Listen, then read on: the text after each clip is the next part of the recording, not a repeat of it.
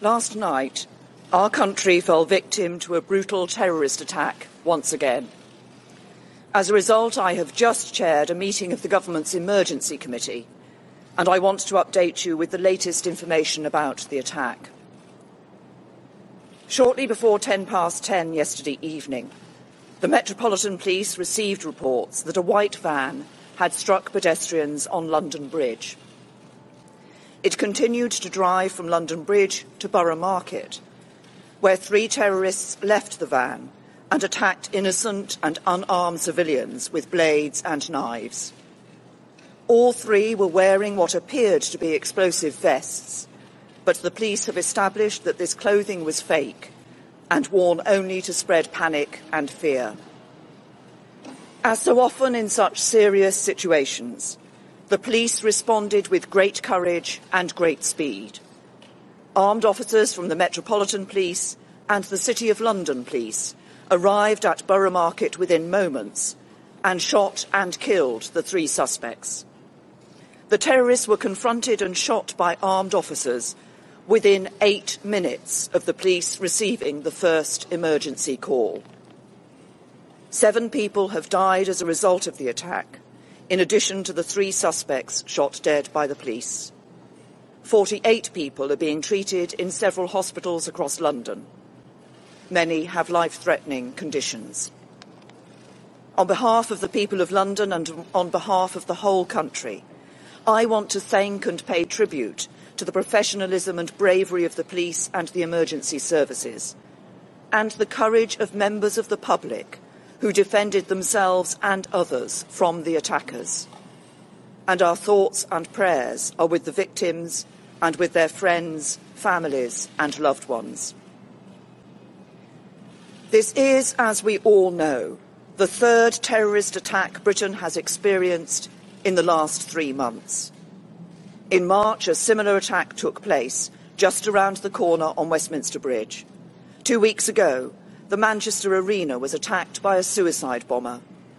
And now London has been struck once more.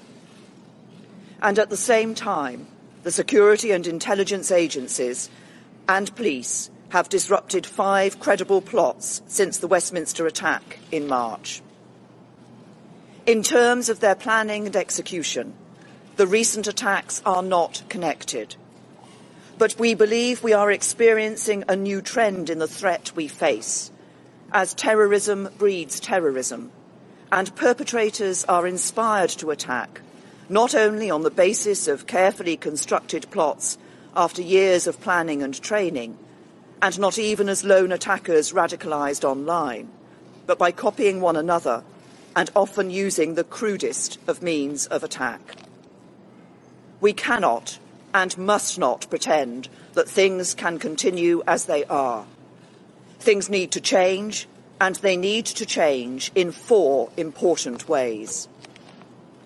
First, while the recent attacks are not connected by common networks, they are connected in one important sense. They are bound together by the single evil ideology of Islamist extremism that preaches hatred, sows division, and promotes sectarianism. It is an ideology that claims our Western values of freedom, democracy, and human rights are incompatible with the religion of Islam. It is an ideology that is a perversion of Islam and a perversion of the truth. Defeating this ideology is one of the great challenges of our time, but it cannot be defeated through military intervention alone.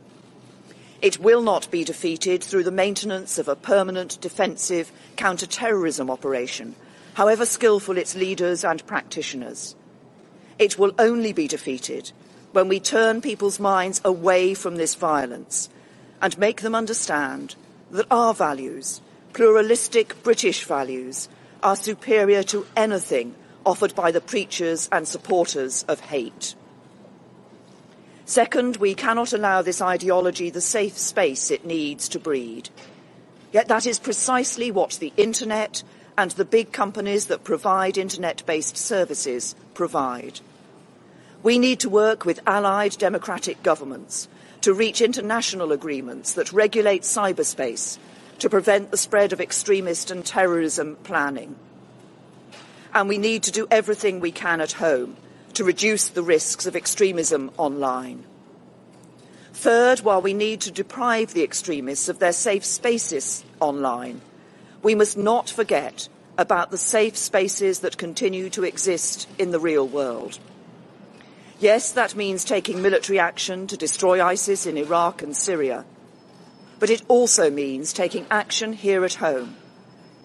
While we have made significant progress in recent years, there is, to be frank, far too much tolerance of extremism in our country. So we need to become far more robust in identifying it and stamping it out across the public sector and across society. That will require some difficult and often embarrassing conversations. But the whole of our country needs to come together to take on this extremism, and we need to live our lives not in a series of separated, segregated communities, but as one truly united kingdom. Fourth, we have a robust counter-terrorism strategy that has proved successful over many years. But as the nature of the threat we face becomes more complex, more fragmented, more hidden, especially online, the strategy needs to keep up. So in light of what we are learning about the changing threat, we need to review Britain's counter-terrorism strategy to make sure the police and security services have all the powers they need. And if we need to increase the length of custodial sentences for terrorism-related offences, even apparently less serious offences, that is what we will do. Since the emergence of the threat from Islamist-inspired terrorism, our country has made significant progress in disrupting plots and protecting the public. But it is time to say enough is enough. Everybody needs to go about their lives as they normally would. Our society should continue to function in accordance with our values. But when it comes to taking on extremism and terrorism, things need to change. As a mark of respect, the two political parties have suspended our national campaigns for today. But violence can never be allowed to disrupt the democratic process. So those campaigns will resume in full tomorrow. And the general election will go ahead, as planned, on Thursday. As a country, our response must be as it has always been when we have been confronted by violence. We must come together, we must pull together, and united we will take on and defeat our enemies.